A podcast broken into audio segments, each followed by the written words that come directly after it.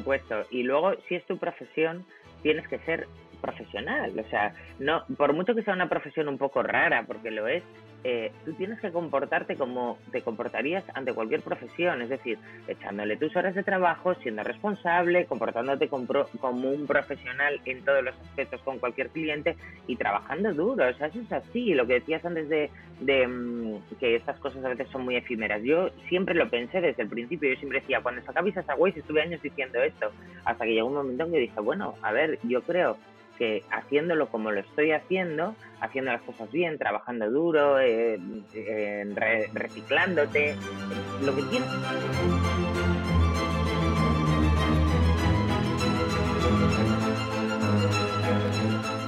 Hola a todos y a todas. Buenos días, buenas tardes o buenas noches, en función del momento en el que escuchéis este nuevo episodio de nuestro podcast. Yo soy Luis Mar Hernández Valencia, iniciador e impulsor de Asturias Power. En el episodio de hoy tenemos la suerte de contar con Isabel Llanos, más conocida como Isasaweis, pionera en la creación de contenidos en YouTube y en otras redes sociales, y que sin pretenderlo, sin buscarlo, se dio cuenta que la creación de contenidos en estos canales le gustaba, se entretenía, lo pasaba bien. Y además, lógicamente, pues le reportaban un beneficio económico, y que decidió cambiar la profesión que ejercía por aquel entonces, que nos detalla a lo largo del episodio, y dedicarse de lleno a este nuevo rol, a esta nueva tendencia que en su momento empezó a crecer y que se ha convertido, como todos sabéis, pues en una manera también de ganarse la vida. Y de llegar a públicos de muy diferente índole, pues creando contenidos, en el caso de Isabel Llanos, pues muy orientados al sector femenino, en el ámbito de la belleza, de la nutrición, de la vida saludable, y que también le ha llevado a editar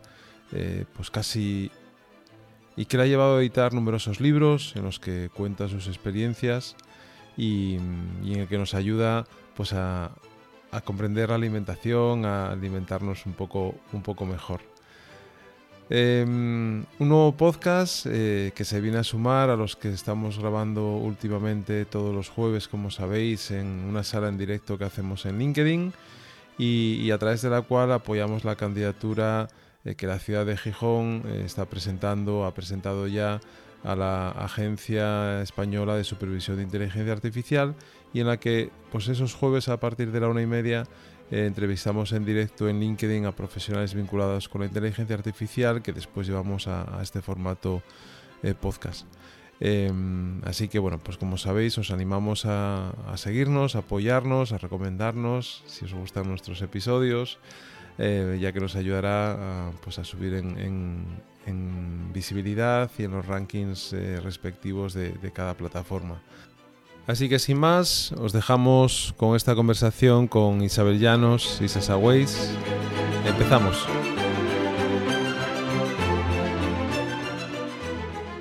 ¿Qué tal, Isabel? ¿Cómo estás? Hola, Luisma, muy bien, encantada de hablar contigo. Nos costó un poco, ¿eh? Nos ha costado, parecemos ministros, por Dios, vaya agendas. Agendas y complicaciones tecnológicas también. Sí. Oye, bueno, lo primero decirle a la gente que nos está escuchando que tú y yo no nos conocemos de nada, ¿no? de vidas anteriores, ni nunca hemos tenido relación más allá de, lógicamente, de que yo te conozco seguramente más que tú a mí por tu visibilidad y el trabajo que llevas haciendo ya desde hace muchísimos años en, pues, creando contenido y expresándote a través de las redes sociales. Además, fuiste una pionera en el mundo de YouTube y de crear esos mensajes y esas reviews de belleza que hacías. Yo te soy sincero, no era muy usuario, ¿eh? No era muy usuario. No me extraña, pero no te creas que había hombres que me seguían y me decían, es que te pongo de fondo y me relajo escuchándote por mi tono de voz o lo que sea. Digo, bueno, oye, para todo sirvo, ¿no? No solo para enseñar a maquillarse. Eso es. Bueno, pues dicho esto, Por aquí han pasado perfiles de todo tipo y tenía ganas de hablar con Isabel Llano, más conocida como Isasaweis, pero bueno, yo hoy te voy a llamar Isabel, que me gusta más ese nombre, y tenía ganas de hablar con ella más que nada porque conocerla un poco más en el ámbito personal, también en la faceta que lleva haciendo desde hace muchos años. Y sobre todo por un libro que hace tiempo ya que se publicó. ¿Hace cuántos meses que publicaste el libro? Pues salió el último. Salió en noviembre del año pasado. O sea, va a hacer un año ahora. Pero bueno, sí, que nos cuentes también un poco procesos al respecto y bueno, que para que la gente te conozca un poco más. Y como siempre preguntamos cosas muy similares a la gente, a los profesionales o personas que nos acompañan, me gustaría conocer un poco más y que nos contaras un poco más sobre ti, de dónde eres, dónde estudiaste, qué recuerdos tienes de tu infancia, además que estás criando ahora a dos peques. ¿Qué recuerdos te trae tu infancia, Isabel?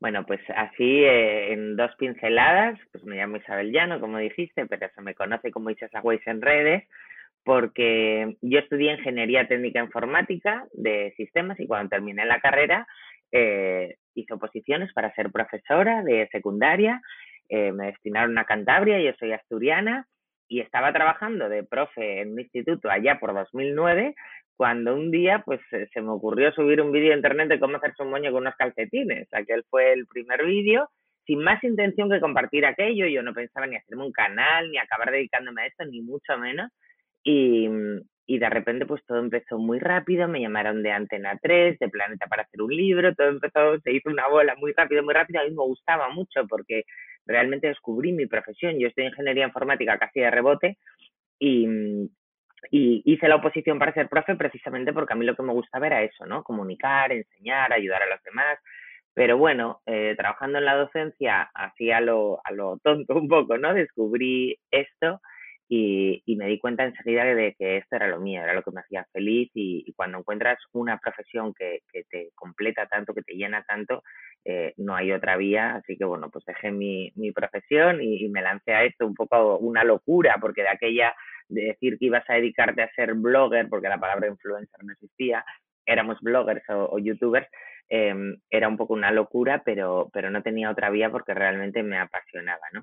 Entonces, desde entonces me dedico a esto, ese es, digamos, a grandes rasgos mi presentación.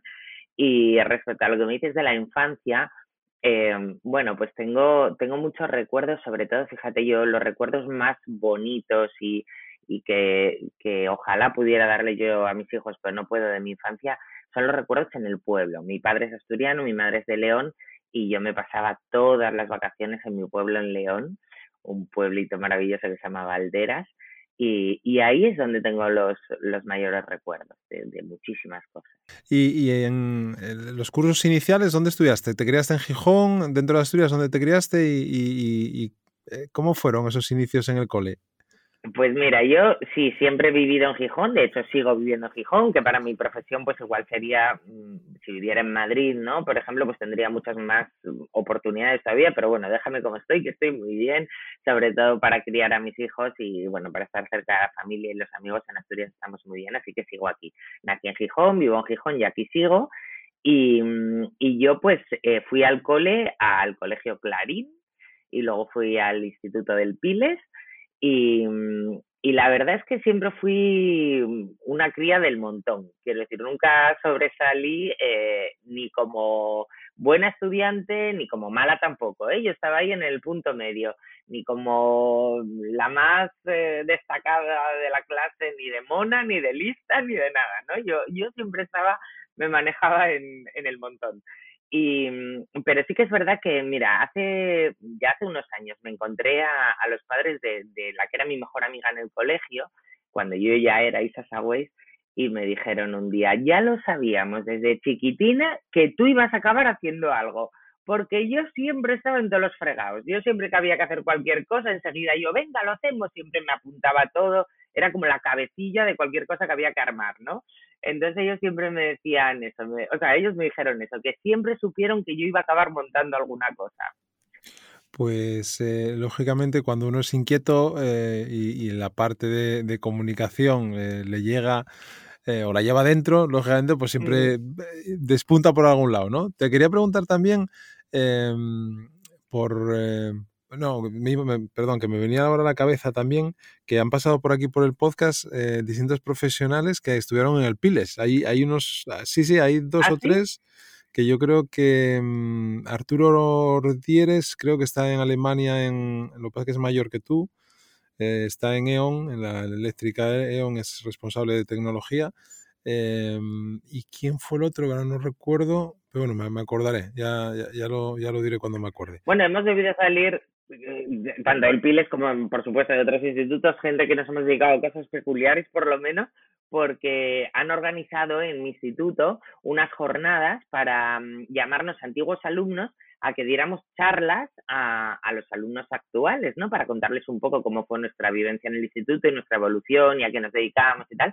Y para ahí que fui yo, hace 1 año, 2 años de una charla ahí en mi instituto. Oye, y después, una vez que acabas el instituto, decías que estudiaste informática, entiendo que en Gijón, y que fue de rebote, pero ¿por qué de rebote? No.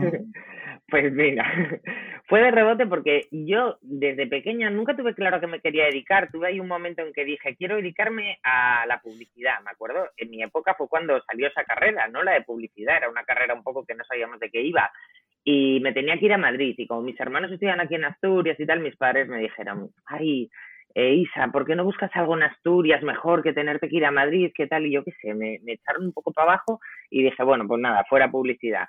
Entonces, a mí que siempre me gustaron más las letras, no es que me gustaran más, realmente lo que me ocurría es que, pues eso, a mí me gustaba hablar, comunicar, escribir, contar cosas, entonces eso era como más de letras, ¿no?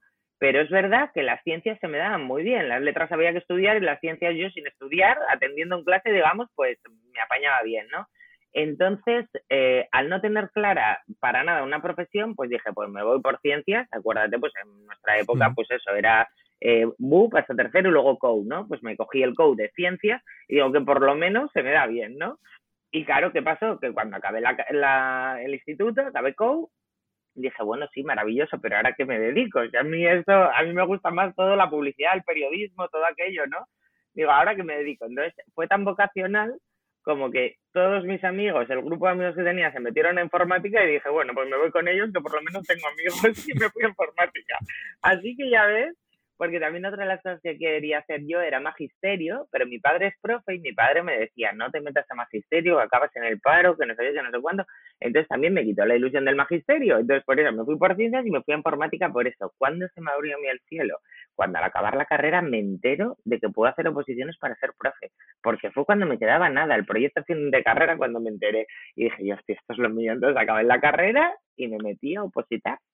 Bueno, y al final también la ingeniería informática tiene mucho campo de explicación, de divulgación. De hecho, hay profesionales también de la comunicación que tienen pues sus canales en ese ámbito, ¿no? Y tiene mucho recorrido porque además aplica hoy en día a todo, ¿no? A nuestro día a día, en todos los dispositivos que utilizamos, en los programas que accedemos, etcétera, etcétera, ¿no? Oye, y una cosa que te iba a preguntar vinculada a la formación, a la educación, a la capacidad de trasladar a los demás y pensando en los más peques, ¿no? Yo tengo una hija de 12 años, tú tienes 2 peques también. ¿Cómo adentrarles en este mundo de la tecnología con respecto a algo vinculado a la comunicación online, a las redes sociales, al uso? Te decía que yo tengo una hija de 12 años, tú tienes peques también que están en edad de formarse, de recibir mensajes. ¿Cómo ves toda esta educación o la capacidad o el deber que tenemos los padres como educadores también de trasladarles a los peques el buen uso, el correcto uso de los dispositivos y en este caso de los contenidos a los que van a acceder, ¿no? Lo dice uno que está todo el día con el móvil en la mano y todo el día chequeando sus cosas, ¿no? Y que me llevo alguna que otra bronca por esto. Bueno, pues yo estoy como tú. Yo tengo 2 hijos, el mayor va a ser ahora en 3 meses, hace 12 años también, y el pequeño tiene 8 recién cumplidos. Y Y todavía, justo ayer, hablaba con el mayor, con Mateo, que me decía que todos sus amigos ya tenían móvil. Y yo le decía, mira, cariño, esto de todos mis amigos también se lo hice yo a mi padre. Digo, estoy segura de que hay amigos que tienen móvil y amigos que no tienen móvil. Digo, y tú de momento, pues ya te lo compraré, yo no te digo que no, pero de momento yo le veo muy pequeño. Entonces, ¿cómo lo voy a gestionar? Bueno, pues supongo que como todos los padres, aprendiendo un poco sobre la marcha. Yo siempre les digo a mis hijos, digo, mira, yo no quiero que seáis ni los que más de todo ni los que menos, que estéis en un punto medio me parece lo más correcto. Ni a los que os dan más dinero ni menos, ni los que tienen que llegar antes a casa ni más tarde, ni los que tienen antes el móvil ni más tarde tampoco, ¿no? Entonces, le compraré el móvil y yo creo que voy a abordarlo desde la comunicación y desde la educación, es decir, desde hablar con ellos y explicarles que en Internet hay contenidos a los que no deben acceder, que no es bueno para ellos, este tipo de cosas, ¿no? También, bueno, pues quizás eche mano de alguna de estas herramientas parentales, pero bueno, realmente yo creo que sobre todo en nuestra época, bueno, no teníamos móviles, pero por lo menos mis padres me educaron así, ¿no? Mucho desde la charla. Y yo es lo que hago con mis hijos. De hecho, mis amigos me dicen, ¿les pegas unas tapas a tus hijos? Y digo, ya... Sí, sobre todo yo el mayor miedo que te da, ¿no? El acceso que tienen a los dispositivos móviles, bien sea un reloj, bien sea un teléfono con internet, ¿no? Con lo que eso supone, es sobre todo eso, el uso que le vayan a dar y el hacerles ver que tienen también que dosificarse y que, como bien dices, eso, que hay contenidos o que pueden encontrarse en momentos que tienen que gestionar y sobre todo que antes, cuando tú tenías un problema, por ejemplo, en el colegio o con un grupo de amigos, ese problema se quedaba un poco ahí hasta el día siguiente, ¿no? Y sin embargo, hoy en día los críos y no tan críos, pues se llevan ese problema permanentemente con ellos porque está en un grupo de WhatsApp, claro, o está en Instagram, o está ahora en TikTok, o está en cualquier espacio en el que haya más gente que opinan, que lanzan comentarios y que lógicamente pues alguno de ellos puede ser hiriente, ofensivo y eso sí, lógicamente también por supuesto, les puede... Están mucho más expuestos de lo que estuvimos nosotros, ¿no? Pero bueno, eso tenemos que gestionarlo igual que lo tuvieron que gestionar nuestros padres con nosotros, que también nosotros estuvimos más que ellos, ¿no? Yo el tema del control del tiempo que le dedican y tal, de momento, mientras me hagan caso, que por la edad que tienen tengo suerte, que todavía me hacen mucho caso, pues creo que hay que poner normas, a los críos hay que ponerles límites, incluso yo creo que eso les hace más felices. Si, por ejemplo, yo ahora el tema del móvil o las redes sociales o tal todavía no lo tengo porque no tienen ninguno de los dos acceso a ello, pero por ejemplo tengo el problema de las consolas, a ellos las consolas les encantan, es con lo que más se divierten, eso dicen, porque luego no es verdad. Luego yo cuando les saco por ahí y nos vamos a un merendero y les veo jugar con otros críos, les veo disfrutar, pero mucho más que con las consolas, ¿no? O cuando vamos pues a la naturaleza, lo que sea, les veo, pues eso, como disfrutaba yo en mi pueblo. Y lo pienso, digo, al final se divierten mucho más así, pero claro, las consolas es como una diversión tan cómoda, tan rápida, ¿no? Tan al alcance de la mano, pues que ellos, para ellos es como lo que más les divierte, ¿no? Pero no es así. El caso, yo lo tengo restringido, pues te digo lo mismo. Me están todo diciendo, pues mis amigos juegan todos los días. Bueno, pues vosotros no. Yo, mis hijos juegan a las consolas solamente el fin de semana, de lunes a viernes, mediodía, ni se tocan. Y el fin de semana, cuando no tengamos otro plan, quiero decir, si tenemos un plan pues de un cumpleaños, de una comida familiar, de salir, de lo que sea, ahí se sale y no se llevan las consolas, ni mucho menos. Pero bueno, pues un viernes por la tarde aquí lloviendo en Asturias, que es habitual, que no tenemos otro plan o qué tal, pues les dejo jugar a las consolas. No soy excesivamente estricta porque muchas veces les digo 2 horas y ni un minuto más y al final pues yo me pongo a hacer mis cosas, mi trabajo, cosas de la casa, lo que sea, y cuando me doy cuenta pues llevan igual 3 horas y cuarto. Bueno, pues hay días que juegan más y días menos. También hay días que lo reconozco como bueno, madre trabajadora que soy, que me viene bien que jueguen un rato, ¿no? Y digo, bueno, venga, os dejo un ratito que yo voy a hacer no sé qué, ¿no? Pero eso, trato de controlarlo y de ponerles unos límites. Si les dejara todo el santo día jugar a las consolas, aparte de que yo creo que no es bueno para ellos, tampoco lo apreciarían tanto luego cuando juegan. Y así trato de hacerlo con todo. Y cuando llegue el momento móvil, pues haré lo mismo. Y luego yo les estoy dando mucha confianza en mí, mucho apoyo, ¿no? De que me cuenten las cosas. Y eso me parece lo fundamental para el tema que me planteabas de, pues eso, los problemas que puedan tener en el colegio, en el instituto, con amigos, las conversaciones de WhatsApp, todo esto, ¿no? Yo siempre les digo, cuéntale a mamá, a ver, que yo sé mucho más que tú de la vida y yo te puedo ayudar y te puedo dar mis consejos. Y a veces, pues todavía ayer Mateo me decía, ay mamá, es que no sé si contarte esto porque me da vergüenza. Y yo, pero hijo, tú cuéntamelo, tú sabes que a mamá se lo puedes contar todo y así, ¿no? Con el diálogo. Entonces, bueno, confío en estar sembrando mucho para que cuando pasen cosas, bueno, pues más complicadas me las cuenten y yo pueda por lo menos ser conocedora de ello. Sí, ahí estamos todos. O sea, que no te preocupes, que me imagino que cuando lo hablas con los amigos también te lo dirán, ¿no? Si tienes críos de esa edad, estamos todos pasando el mismo momento. Y aprendiendo sobre la marcha, lo que te decía. Sí, lógicamente, porque además la tecnología cambia mucho y le aparecen nuevas herramientas. Por ejemplo, ahora Marta está con Snapchat, que es una herramienta que tampoco tuvo mucha presencia aquí o en España, sí en Estados Unidos y en otros países, pero bueno, pues la utilizan porque tiene unos filtros para modificar las imágenes y entonces tienen sus grupos con las amigas, ¿sabes? Ella, ya te digo que de momento no tiene móvil, utiliza el mío y le caerá el móvil ahora dentro de poquito ya. Sí, yo también. Yo al mayor ya le he dicho que a ver si para Reyes, porque me está todo el día, mamá el móvil, le he dicho, mira cariño, un móvil cuesta mucho dinero, digo, así que un móvil tiene que ser o por tu cumpleaños o por Reyes, no va a ser un martes cualquiera de la vida. Entonces ya le he dicho, nada, le caerá este año para Reyes, efectivamente, y tendremos que hablar largo y tendido del uso del móvil. Oye, volviendo un poco a esa parte profesional de Isabel, que ya llevas, como decíamos al principio, desde hace unos cuantos años, desde el 2009, creando contenidos y que te diste cuenta cuando estabas opositando, ¿no? Que te gustaba esa manera de comunicarte con el resto de las personas. Lógicamente de 2009 a 2022 han sucedido muchas cosas, tanto a ti personalmente, profesionalmente, como al resto de los mortales. ¿Cómo viviste ese boom? Porque una de las cosas que me gustaría comentar contigo, al igual que una persona que de repente se hace famosa, ¿no? Se hace conocida, bien sea una persona pública, no sé, pues un político, un deportista, una persona que genera esos contenidos y de repente se hace un youtuber conocido, o lo que ahora se denomina influencer.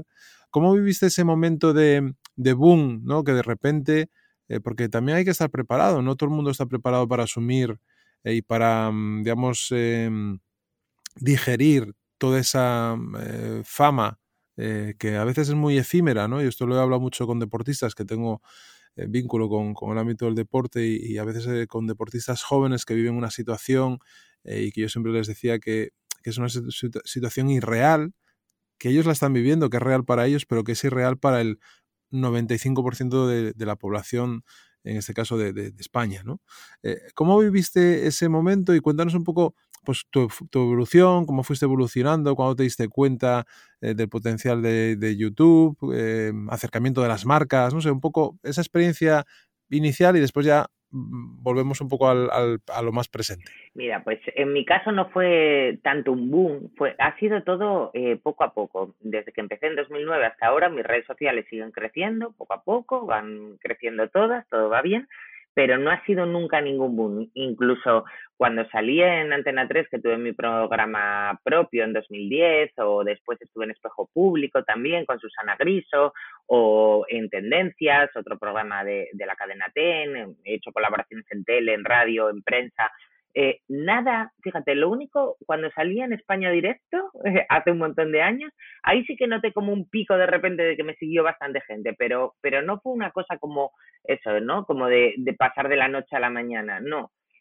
Ha sido todo poco a poco, porque mi evolución ha sido muy diferente a la de pues otros youtubers, influencers que han venido después, por eso, ¿no? Porque fue como una profesión que fuimos creando poco a poco.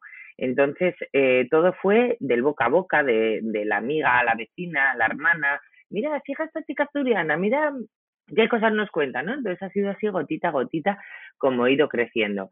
Entonces, respecto a la fama, que te conozcan por la calle, a todo eso, también fue poco a poco. Yo de repente pues salía a la calle y pues no sé, de 10 días que salía uno me conocía a alguien. Y eso fue poco a poco subiendo hasta a día de hoy, que vaya donde vaya siempre me conoce a alguien, ¿no? Y entonces, bueno, pues lo he ido adaptando, lo he ido asumiendo de una forma muy natural y sin ningún problema. De hecho, bueno, a mí me encanta. A veces me escriben, Isa, te vi, pero yo qué sé, estabas con tus hijos o con tu familia y no te quise molestar. Y digo, pero bueno, por Dios, pero ¿cómo no dijiste nada? Digo, igual no nos volvemos a ver. Y al final la gente te para por la calle siempre para decirte cosas bonitas, cosas buenas. Entonces, la verdad que yo lo llevo perfectamente. Me encanta conocer a la gente que me sigue. Es también lo que te da ese retorno, ¿no? Porque al final tú publicas tu contenido en redes sociales y sí, lees comentarios y tal, pero lo que realmente te llega y te llena es cuando alguien te para por la calle y te cuenta su historia, ¿no? Y te dice, pues Isa, me ayudaste muchísimo en un problema, en un momento puntual de mi vida o lo que sea, ¿no? Y te cuentan historias y dices tú, jo, qué guay lo que hago, de verdad, me encanta, ¿no?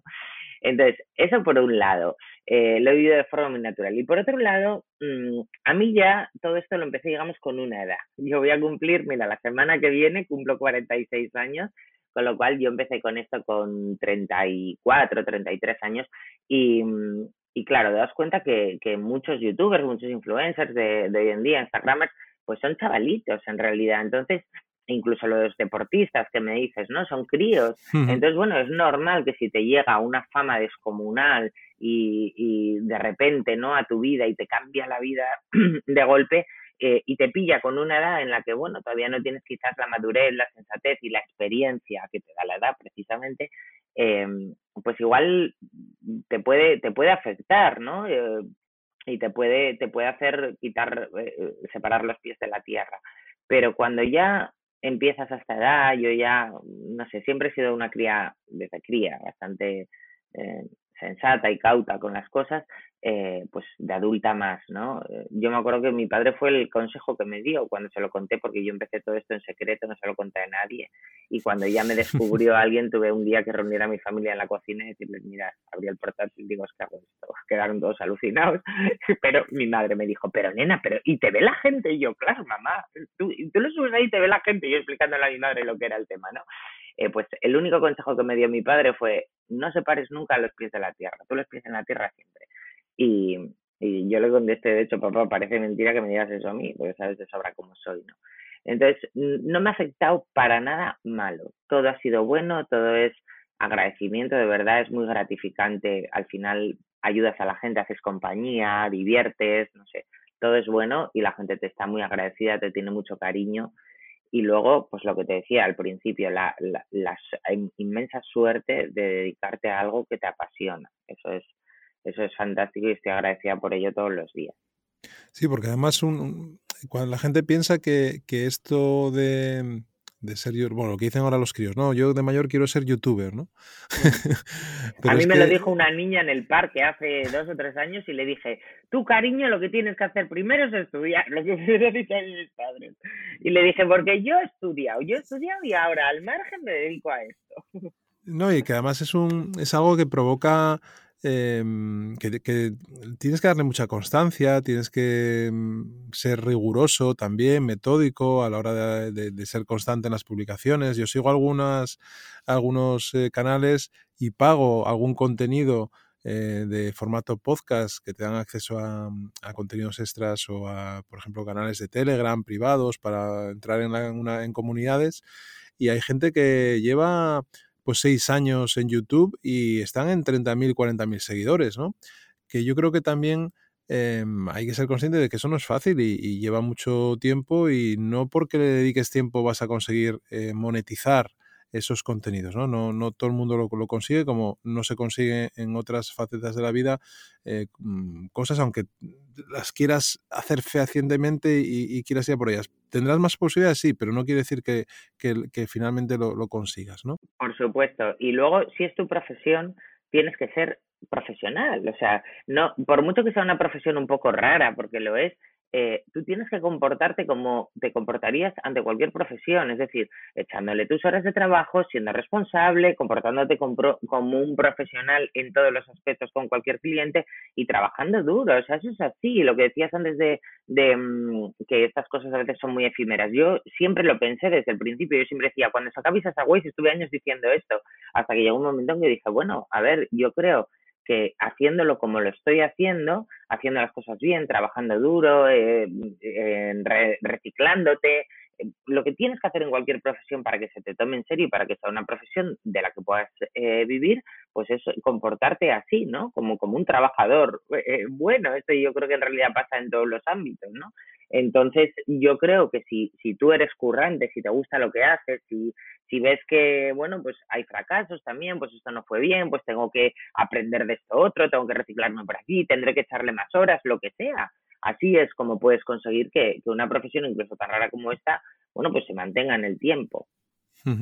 Oye, y a nivel de gestionar todas las oportunidades que te pueden llegar vinculadas a las marcas, ¿has trabajado o trabajas con alguna agencia que te ayude a hacer esa, digamos, ¿cómo se dice? Pues ese contacto, ¿no? O esa sí. Relación entre las marcas, o te lo gestionas tú, o haces un mix. Nunca he trabajado, o sea, no, miento, ya no puedo decir nunca. A ver, siempre he trabajado yo sola, siempre el contacto con las agencias, con las marcas, todo he sido yo. Es verdad que, bueno, iba a decir he tenido la suerte, pero tampoco voy a ser modesta. O sea, yo creo que realmente mi trabajo se ve, ¿no? Se refleja en las redes sociales que soy una persona seria, trabajadora, que de verdad respondo, ¿no? Entonces, he tenido la suerte, voy a decir entre comillas, de que no he tenido que picar a ninguna puerta. En estos 13 años que llevo, siempre han venido, o sea, yo nunca he tenido que ir a quiero decir que hay gente que tiene un equipo que se dedica a buscarles acciones, a buscarles trabajo. Yo nunca he picado a ninguna puerta, siempre me han venido a mí a ofrecer las cosas, ¿no? Entonces, pues me llegan emails con propuestas, a veces directamente la marca, a veces agencias, y lo he gestionado siempre yo. Es verdad que hubo, hace, 7 años o 6 años, tuve un periodo un poco de picos de trabajo muy fuertes, que claro, yo date cuenta que si yo contesto a los emails, miro los contratos, planifico las acciones, porque hay marcas que te llegan y te dicen, queremos esto, esto y esto, y hay otras que te dicen, queremos trabajar contigo, ¿qué puedes hacer? Y yo he hecho como una agencia de publicidad, les he hecho yo el plan de marketing, de lo que vamos a hacer, de, ¿no? De todo, la temporalidad, todo, ¿no? Entonces, era demasiado, más luego crear el contenido, idearlo, grabarlo, editarlo, a la par de escribir un libro, que llevo 12 libros publicados. Entonces, hubo un momento que colapsé. Y contraté a una agencia que, bueno, fue a través de un conocido y tal, y es verdad que cuando les contraté, las primeras 2 semanas yo no fui tan feliz en mi vida, porque me decían siempre, no te preocupes, nos encargamos nosotros a todo, ¿no? Yo no había oído esta frase en mi vida, de todo me tenía que encargar yo. Y me pareció maravilloso, me ayudó a relajarme un poco y a sacar mejor mi trabajo. Pero es verdad que la experiencia no fue buena. Estuvieron conmigo unos meses, no me iba mucho mejor cuando lo hacía yo, entonces al final volví a hacerlo yo y pues ya ves, han pasado 7 años y sigo haciéndolo yo. Y es verdad que cuando ya no estaba con estas personas, hubo gente que, claro, están acostumbrados a tratar conmigo. Yo tengo un trato muy personal con las agencias, con las marcas, porque tratan conmigo, ¿no? Y hubo gente que me dijo después, Isa, qué bien has hecho, porque no te representaban. Al final yo soy muy humana, muy cercana, muy, bueno, pues como soy como persona, porque entre Isabel y Isasaweis no hay ninguna diferencia. Y claro, yo, pues, no es lo mismo que te represente una persona que al final no tiene el mismo corazón, digamos, que tienes tú, ni la misma forma de hacer las cosas, y pues ante las cosas pues igual es menos humano, menos, no sé. Yo hago las cosas un poco como siendo profesional, pero como las siento, ¿no? Y ha habido pues pues marcas para las que he hecho cosas porque he querido, por otras pues digo, bueno, pues mira, si no podéis llegar a este presupuesto, pues lo hacemos por este, y otras no, o sea, voy haciendo las cosas un poco como yo lo siento y como yo me siento a gusto. Entonces yo creo que no tienes mejor representante que tú mismo. Es verdad que esto desde luego tira piedras contra tu tejado si quieres crecer como empresa y todo lo demás, pero también es cierto que me va muy bien así, hago todo el trabajo que puedo abarcar. Y por lo menos controlo absolutamente todo lo que hago y estoy a gusto con lo que hago, ¿no? Entonces, de momento, sigo así. Muy bien. ¿Y cómo has vivido, digamos, todo ese cambio de las redes, YouTube, después, bueno, Facebook en su momento, pero de repente aparece Instagram, de repente aparece TikTok? Evoluciona YouTube, los algoritmos cambian, las métricas también, tu vida va evolucionando por detrás. ¿Cómo has vivido toda esa evolución hasta hoy? ¿Y con qué te quedas del recorrido desde que iniciaste hasta ahora? Que lógicamente tienes que adaptarte al momento y a la generación de contenidos que les guste a tus seguidores, ¿no? A la gente que te sigue. Y después también comentar, después de esto, pues comentar un poco también esa parte de cambio personal, de centrarte también en trasladar a los demás pues una nueva forma de alimentarse, de que hay que hacer determinado tipo de ejercicio, etcétera, etcétera, ¿no? Primero la evolución y después vamos al otro. Pues mira, precisamente publiqué un vídeo hace 3 días o 4 hablando de esto, ¿no? Diciendo, vaya lo que han cambiado las redes sociales y no me gusta el cambio, sobre todo el de Instagram, porque yo era una enamoradísima de Instagram y sigo siéndolo, la verdad. Yo cuando empecé en YouTube, pero al poquito ya salió Instagram y me uní a esa red social, Facebook, Instagram, Twitter y YouTube, es donde estoy. Y luego, por ejemplo, TikTok, pues no, la verdad, porque no me veo precisamente, y por lo que no me gusta Instagram es porque se ha convertido en un TikTok, ¿no?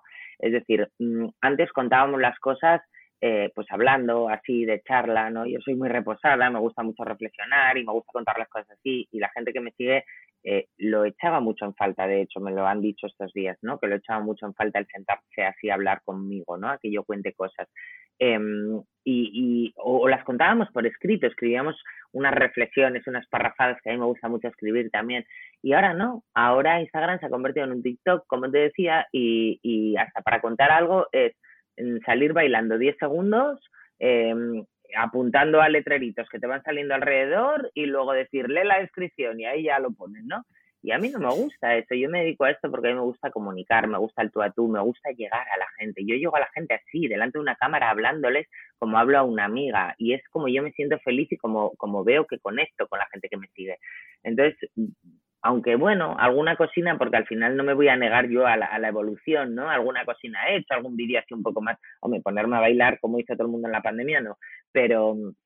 No porque me siento yo ridícula, no va conmigo, ¿sabes? Me siento como un mono de feria, como diciendo, bueno, ahora hay que bailar, pues yo bailo. No, pues no, yo voy a seguir en mi línea, pero sí, bueno, oye, pues los reels, por ejemplo, han salido los reels, bueno, pues los reels parece que gustan mucho, ¿qué tal? Bueno, pues voy a hacer algún tipo de contenido de este estilo, más rápido.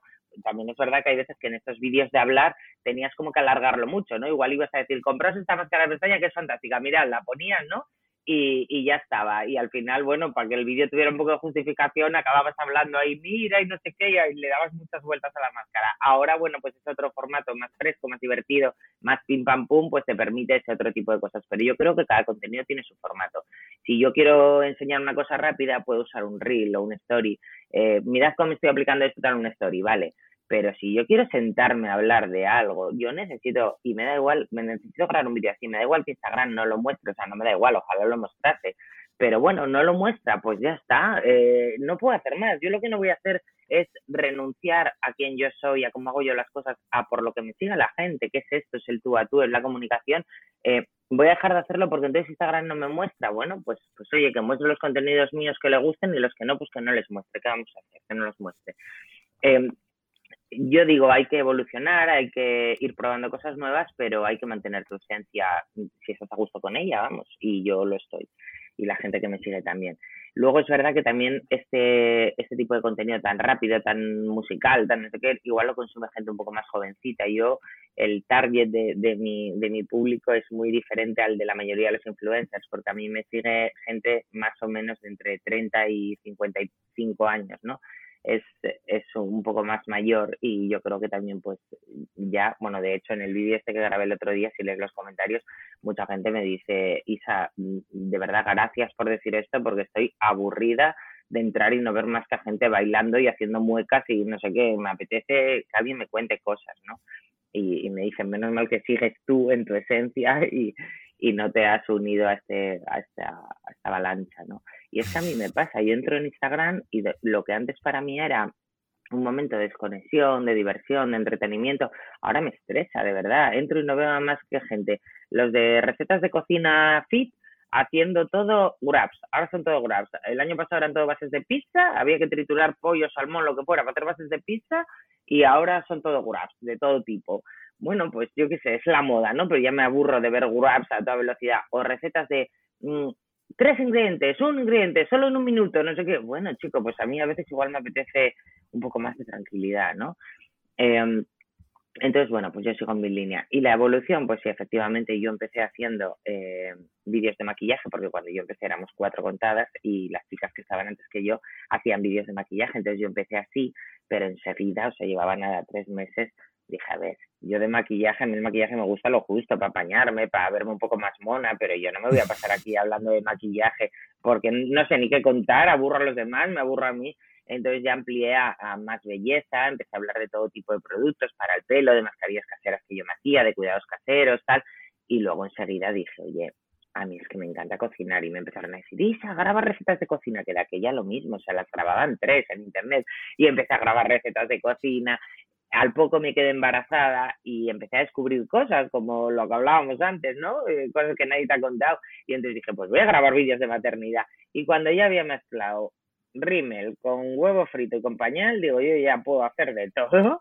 Y entonces me di cuenta, ahí fue cuando me di cuenta que a mí lo que me gustaba era contar cosas. Soy una chica muy normal, pero es verdad que soy, bueno, pues... soy optimista, soy muy guerrera, soy, no sé, yo creo que animo a la gente con mi forma de ver la vida y de afrontar la vida.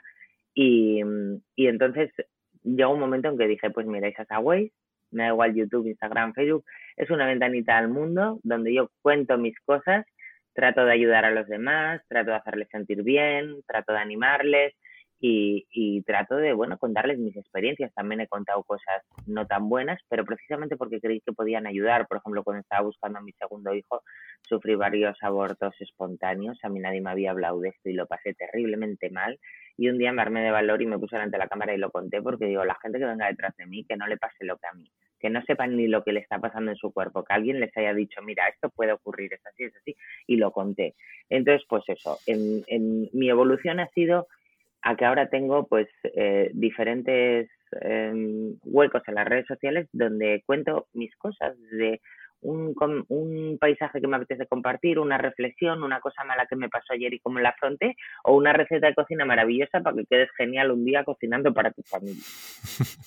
Al final no dejas de ser también una persona que acompaña a otras personas, ¿no? Algo que es tan necesario hoy en día, porque como bien dices, estamos tan acelerados todos que la parte de reflexión no llega muchas veces, y hay gente que necesita esa reflexión y necesita sentirse reconfortada o animada o escuchada o escuchar a otro. Y otra cosa muy importante, acompañar, o sea, ver que no solo te pasa a ti. Que eso pasa, eso lo leo mucho en las redes sociales, cuando yo cuento un problema, lo que sea, y lees los comentarios de gente que dice, pues a mí también me pasó, a mí también me pasó, y mucha gente dice, qué gusto de verdad saber que no solo me pasan a mí estas cosas, ¿no? Y compañía, efectivamente, hacemos mucho. A mí, bueno, tengo 1000 historias que me han contado, que me emocionan, de gente que me dice, pues yo qué sé, pues pasé por una enfermedad o pasé una época muy mala de mi vida y no sabes la compañía que me hiciste, Isa. Eres como una amiga, ¿no? Al final, que estás ahí, compartes tus problemas, cuentas tus cosas y también compartes tus truquitos y tus momentos divertidos. Yo creo que aportamos mucho a mucha gente porque, como bien has dicho, Luisma, uno de los males terribles de esta sociedad es la cantidad de gente que se siente sola. o que igual no es tan bueno, pues decía antes, guerrera o luchadora como soy yo, o yo qué sé, o happy flower, no sé cómo decirte, pero yo sí que trato de buscar lo bueno a todo, o por lo menos a lo malo apartármelo lo antes posible y enfocarme en lo bueno. Y muchas veces, pues, con esta forma de ver la vida, yo soy muy reflexiva, con mis reflexiones, con tal, mucha gente me dice, Isa, de verdad, o sea, me has cambiado el chip hoy, o me has hecho enfocar esto de otra forma. Yo creo que ayudamos mucho en diferentes facetas. Otra gente, pues, pasa de mis reflexiones y solo me sigue porque le encantan mis recetas, ¿no? Sí, lógicamente hay distintos perfiles, hay distintas personas y a cada persona le podrá gustar el conjunto de tus publicaciones, o a otros que cuando publicas el tema de las recetas pues se siente más identificado, ¿no? Lo que sí es verdad, lo que acabas de decir, es la importancia de mantener tu esencia, ¿no? De no estar pendiente de lo que dicte la red social de turno para tener más seguidores o más likes o más visibilidad, sino que si tú mantienes esa coherencia en cuanto al contenido y en cuanto a tu manera de ser y de expresarte, lógicamente también eso es importante de cara a esas marcas que después quieren confiar en ti, porque saben que no vas a pegarles un giro que de repente puedan quedar ellas un poco mal, ¿no? O dañar también su imagen. Yo desde luego sé que efectivamente si hiciera lo que dices tú, ¿no? Cierto tipo de contenido, pues igual tendría el doble de seguidores, puede ser, no lo sé. Pero tengo dos cosas. Tengo una audiencia muy, muy fiel y la respeto muchísimo. Y a la Isa que conocen, que ha sido coherente y en la misma línea durante 13 años, si ahora me pusiera a hacer otro tipo de cosas solo por ganar seguidores, dirían, pero bueno, ¿y esto?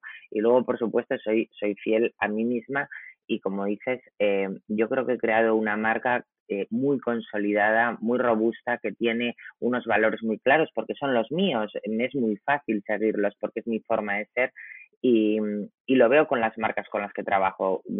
De verdad, o sea, creo que puedo decir que no hay marca que haya trabajado conmigo que no se haya quedado contenta por todo, ¿no? Por mi forma de trabajar, de hacer las cosas, que también digo en parte, pues también por la edad que tengo, ¿no? Si estás acostumbrado a trabajar igual con personas más jovencitas o tal, y porque, bueno, al final el trabajo bien hecho yo creo que da buenos resultados y pues afortunadamente puedo decir que la gente que trabaja conmigo suele quedar muy contenta y yo también, pero porque yo me esfuerzo aunque queden contentas en hacer un buen trabajo y si no ha salido bien, pues decir, bueno, pues a ver qué podemos hacer por aquí, a ver qué, ¿no? En hacer las cosas bien, que a ti te hagan sentir bien, a gusto con tu forma de trabajar y hacer las cosas.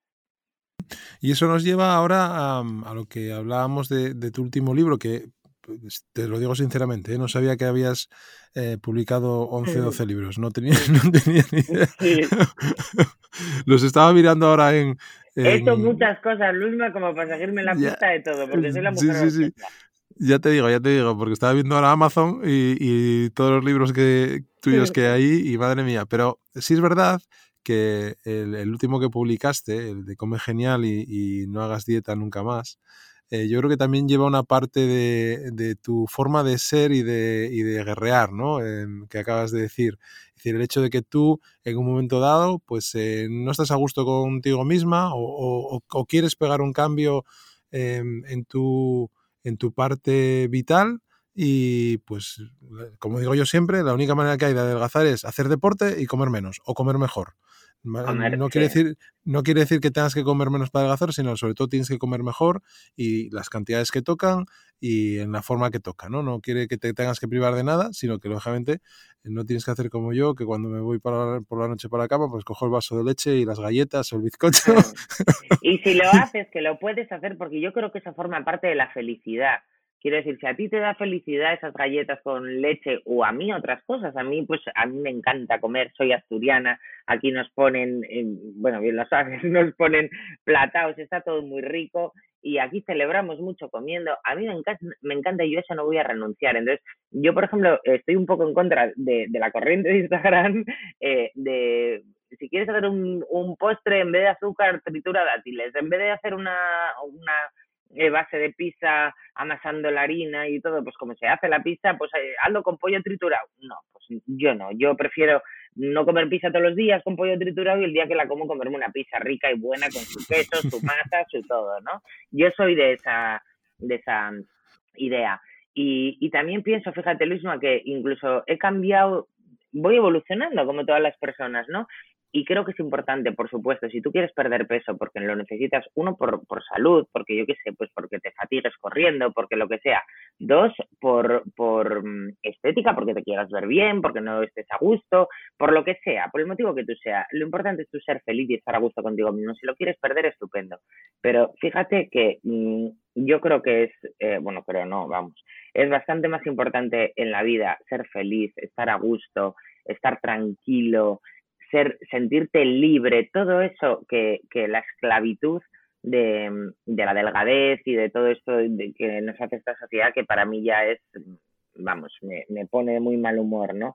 Entonces, al final, yo creo que es mejor tener tus 2 o 3 kilitos o los que sean de más y comerte esa leche con galletas, oye, de vez en cuando, que hay que cuidar la salud también, y no creo que todos los días sea bueno, pero de vez en cuando te aporta felicidad, y la felicidad es muy saludable y me parece muy importante, más que tener los abdominales marcados y tener un 10% de grasa en tu cuerpo, pero vivir angustiado. Lo siento, pero no, yo no.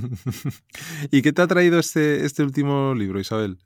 Pues mira, ha sido una felicidad, como todos, ¿eh? La verdad que todos los libros que he publicado han funcionado muy bien, la gente les ha gustado muchísimo, las editoriales han quedado súper contentas, pero este último, al final siempre el último es al que le tienes más cariño, porque también es el que más te representa, ¿no? Porque, como te decía, vas evolucionando. Y este último, eso, Come Genial y No Hagas Dieta Nunca Más, me escribe muchísima gente diciendo lo mucho que le ha ayudado, que le ha hecho cambiar el chip, que le ha relajado con la comida, que le ha enseñado un montón de cosas, porque al final en este libro reflejo las recetas de mi día a día, de mi casa, con las que yo me cuido, pero que también como muy rico, y que son todas muy fáciles de hacer, sin ingredientes raros, que las haces y salen, que eso es algo muy importante cuando te compras un libro de cocina.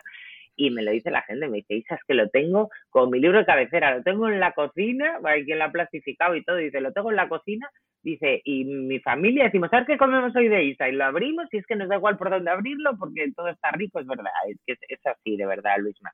Entonces, pues al final estás ayudando a muchísima gente, estás haciendo feliz a muchísima gente y eso es maravilloso. Luego, pues es verdad que se han vendido muchísimos y la editorial está encantada y de hecho, mira, te voy a decir aquí en primicia porque no lo he dicho nunca, que estoy ya con el siguiente, con Planeta.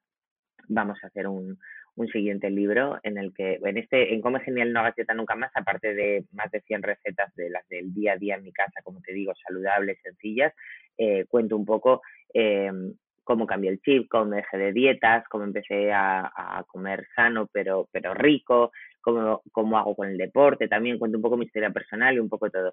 Pues va a haber un segundo que va a ser un poco lo mismo, pero voy a tratar de ayudar más todavía a la gente a nivel personal, en forma de vida.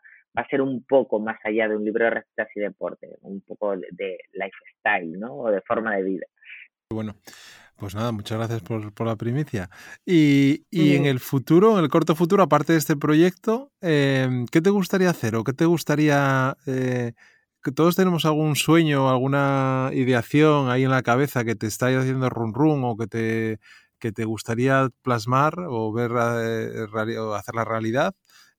¿Tienes alguna o tienes algo ahí que te esté haciendo run run desde hace tiempo? Oh, Luisma, voy a tener que sentarme algún día seriamente a pensar la respuesta a esta pregunta, porque yo pienso que casi todo el mundo tiene un objetivo, una meta profesional, y yo es verdad que no la tengo. Es decir, sí tengo 1000 ideas, las estoy todo el día apuntando, soy dueña de libretas en el móvil, tal, se me ocurre, pues voy a hacer esto, voy a hacer este tipo de vídeos, voy a hacer no sé qué. Pero si te digo que el 90% se quedan en el tintero por cosas, pues yo me acuerdo, yo inicié un canal nuevo en YouTube que se llamaba Isasaweis, en el que iba a ir con la cámara grabando cosas por la calle. Aquello era, no lo hacía nadie cuando yo inicié aquel canal. La realidad es que grabé un vídeo, porque no lo podía yo integrar en mi día a día, no se me da, no me gusta ir hablando por la calle con el móvil, hablando a cámara, porque me da vergüenza, me mira la gente y me da vergüenza, entonces no es lo mío. Y luego, fíjate, ahora lo hace todo el mundo ya desde hace muchos años, ¿no? Entonces, pues eso, a mí se me ocurren 1000 ideas de 1000 cosas, unas serán nuevas y otras estarán trilladísimas, no lo sé, de cosas que yo voy a hacer, pero al final, yo qué sé, porque se me pasa el arroz, porque lo que sea, las voy dejando en el tintero y no hago la gran mayoría.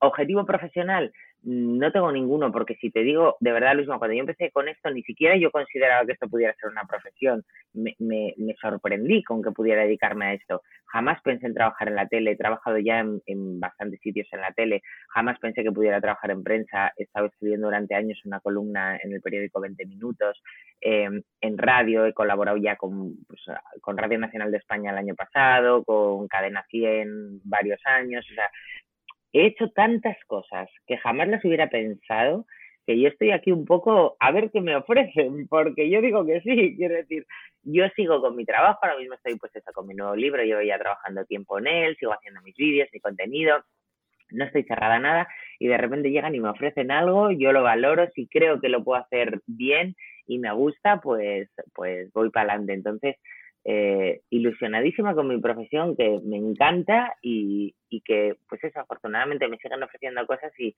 me gusta todo, ¿no? Tuve un proyecto que sí me hacía ilusión, que era escribir una novela, aunque siempre pensé que se me iba a quedar muy grande y realmente tuve que dejarlo porque no puedo en mi día a día. Una novela requiere pues una constancia, una profesionalidad del escritor que yo no podía dedicarle, y entonces no voy a decir que lo dejé, pero tuve que aparcar ese proyecto. Pero en general, pues todo lo que me ofrecen, pues mira, Luis, te diría que volvería a la tele porque, o hacer cosas puntuales en la tele, ¿eh? Yo no me iría a trabajar a Madrid, ni mucho menos, pero hacer cosas puntuales en la tele sí, porque fue un mundo que me gustó muchísimo. Es verdad que me han ofrecido bastantes cosas más a las que he dicho que no, porque bueno, es un formato que no es muy yo, pero ya te puedes imaginar, ¿no? A eso se van los famosos allí. Sí. No lo pasaría muy bien, estoy segura. Pues me han ofrecido ir a varios programas de este estilo y siempre he dicho que no, pero bueno, otros proyectos que me ilusionaron muchísimo, que me ofrecieron, al final se quedaron en nada. El mundo de la tele también es así, ¿no? Entonces, bueno, pues he hecho anuncios en televisión, ¿qué me lo iba a decir? Varios, hice para Túnez Isabel, para Rostón, no sé, hice varios, no sé, pues cosas inimaginables para mí. Así que no tengo nada que diga, me encantaría un sueño profesional, no. Seguir así, de verdad. Seguir así, poder seguir viviendo de esto, que me permita vivir y durante mucho tiempo. Sobre todo, yo creo que me quedo con esto que acabas de decir, con el estar dispuesta a ser tú quien decidas lo que quieres hacer, ¿no? Yo creo que eso es muy importante.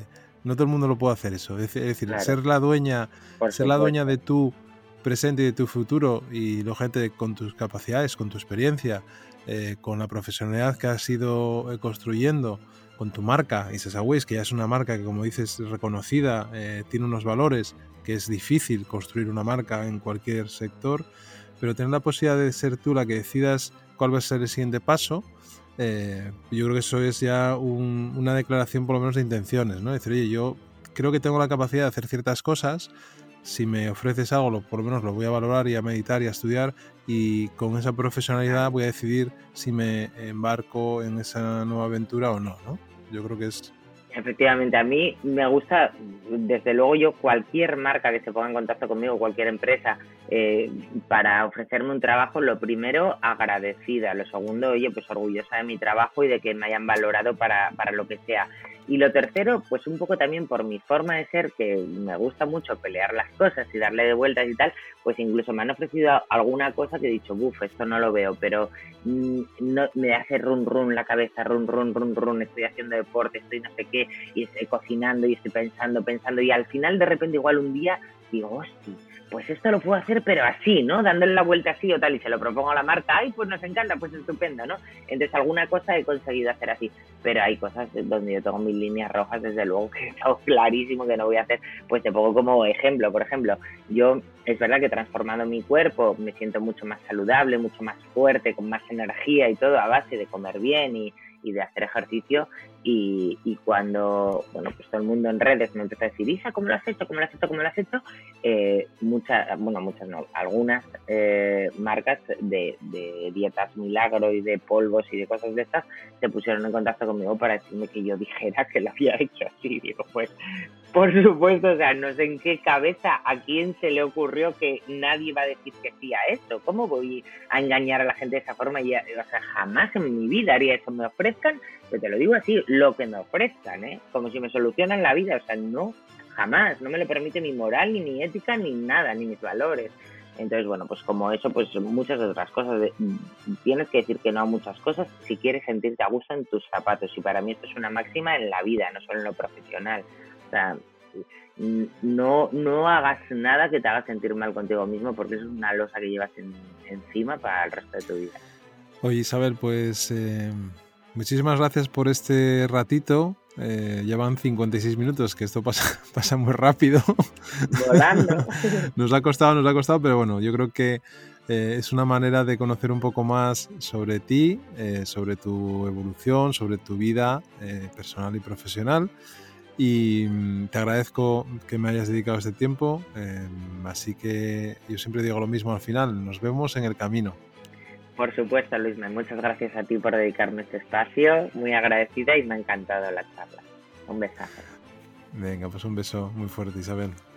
Chao.